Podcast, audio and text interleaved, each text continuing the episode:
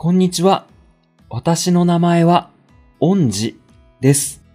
ゆるり日本語では、初心者向けの文法レッスンや、日常会話でよく使うフレーズ集、日本語のちょっと面白い豆知識など、皆さんの普段の日本語学習に役立つものを配信しています。